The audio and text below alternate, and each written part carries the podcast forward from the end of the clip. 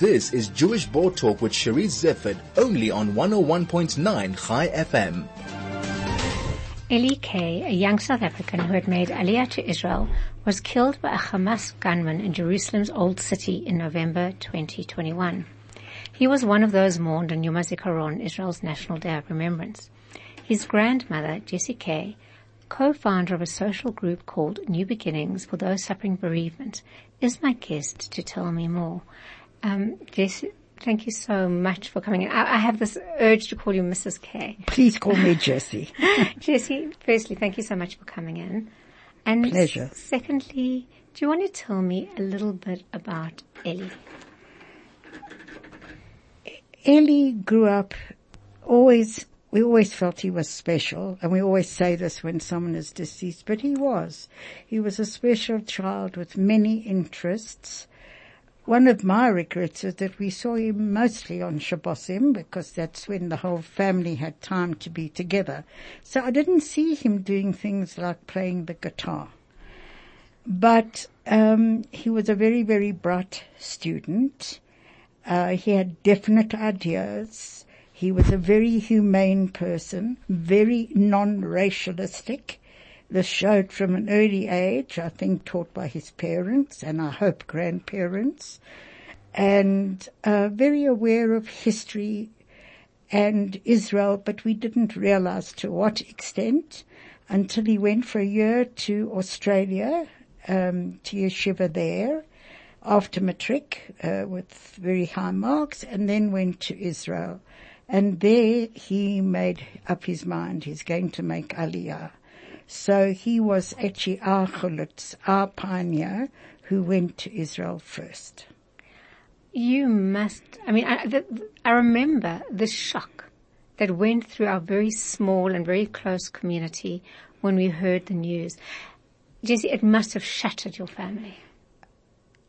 I think our family, of course, was shattered. You cannot not be shattered. But I was talking to a very close friend that morning, Joan Bernard, and she says to me, you know, on yeshiva dot org, there's something about somebody being shot. And we were discussing, because it came out that a, somebody, an Arab dressed as a Haredi, had done it, which was false information. Anyway, when we finally learnt, my middle son, Nachi, came upstairs. We were going out for coffee, and he said, Ma, come back and sit down. Mm. And before that, I'd said to him, I'm freezing cold. It was a hot day like today. I am freezing cold. I have to change. Wait. And in that time, he got the news from Avi, the father, mm. and so on. Of course, we were shattered, but so numbed. All we had to do was pack and get on a plane and get there. So we arrived in Israel, Cliffy, my, my husband, myself, my son, and Nahi Levine and his wife, the uh, Devorah's brother and sister-in-law. We arrived there during the funeral. So we watched the funeral on the phone. We missed it. It was the quickest connection we could get. And then we sat Shiva. But the beauty about the Shiva, I know that sounds funny, but the silver cloud was the Achdus in Israel. The caring, the concern. I mean, Modi'in, where my kids live, put up a tent. People came. The president came. Bibi came.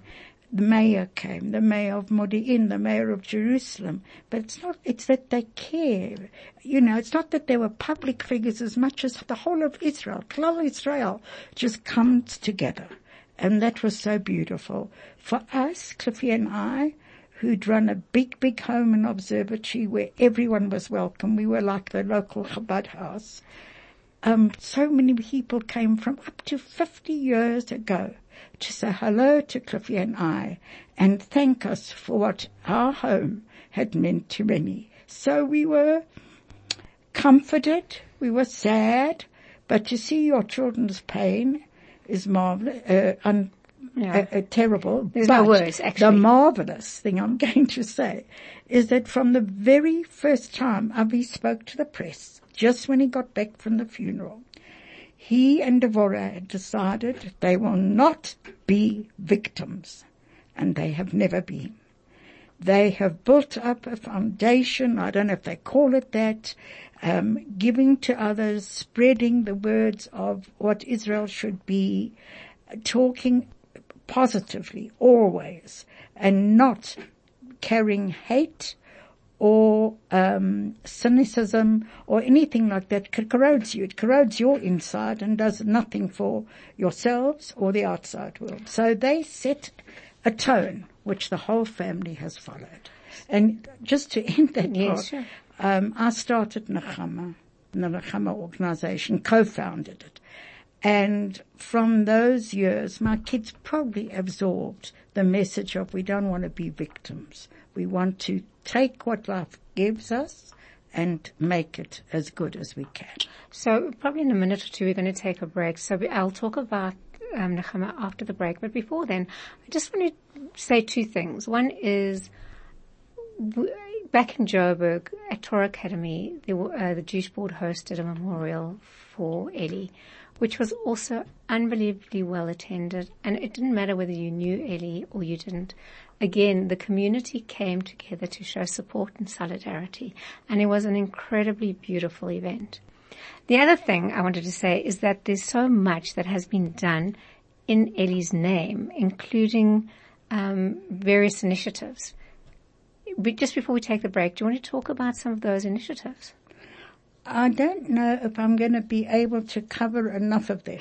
But when I was in Israel for the memorial the first year, we went to a kibbutz where the first child, when, when Eli was a lone soldier, used to spend his Shabbosim, and that child was named after him. We went to Kfar Chabad, and we saw the house that was dedicated to lone soldiers in his name. Okay, so after the break, we will talk about the Nechama Foundation. This is Jewish Board Talk with Sherie Zefford, only on one oh one point nine Chai F M. And I'm talking to Jessie Kay, and she was just telling me, uh, reminiscing maybe a little bit about and paying tribute and honor to Eli Kay, her grandson who was brutally murdered in Israel. Tell me about the Nechama Foundation. The Nechama, it's not foundation, and the Nechama organization was started, whew, I think it's nearly forty years. Um, it was started on the idea of Barry Kay, no relation, who was then the funeral director and said parents were emigrating, uh, children were emigrating. Parents, when one passed away, the other was left alone with no support. I'm going to make it quick. And that led to the, I had been working for Compassionate Friends as a volunteer, uh, then co-founded with Rabbi Fachler and others, many others, too many to mention, um, the Nechama Foundation. It's been going since. A few years ago, we amalgamated, I don't know if that's the correct word, with the Khev, because I felt it was my time to start, you know, retiring a bit, new ideas, new products, new this. But it was essentially, a, and is, and still runs very, very well, as a bereavement organization giving solace to many, many. Um, my swan song was to start a group on Sunday mornings, which runs beautifully with people with heavy pain. New Beginnings, on the other hand, started in my mind during COVID, when I heard our counselors and their pain, because it was very hard to help people who couldn't even say goodbye to their spouses, mm, terrible. That type of thing. And I was sitting at home, locked in like we all were, and I thought, if I feel like this, and I've still got my husband, Baruch Hashem, no longer, but then, what am I going to, what are all these widows going to do? I had many friends who were widowed. It's this age and the stage, as one friend said. And so I started talking to them, and they didn't want counseling. They didn't want that. They just wanted a new beginnings. That was the idea in my head when the group started, which was just before Eddie died, okay. Or Eddie was killed. Okay, so tell me about it, what it does today and how it operates. Uh, we started a year ago. Our anniversary was in March. The idea was to have speakers that would entertain people who would be able to meet, and a lot of them, oh, you were my old school friend, that type of thing, find new beginnings, new outings, new ways to cope with their aloneness or loneliness. And so it's worked. We had a, a, a wonderful first year anniversary. Uh, we have varied speakers. Uh, we have a committee. and we have very exciting plans and going forward on outings, maybe an overseas trip. I'm thinking of working with other okay. groups from overseas, so helping our tourism for next August. Amazing. And the group is growing. If anybody would like to be in touch or learn more. Oh, I haven't brought an e, but I'll give you my phone number. It is oh eight two, four four nine, three one four seven. And if anybody missed that, they're not to worry because I have it.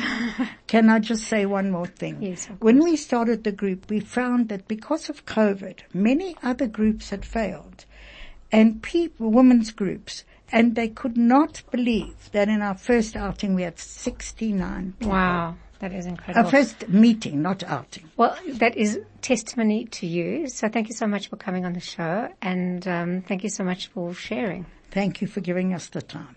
That was Jessie Kay reminiscing.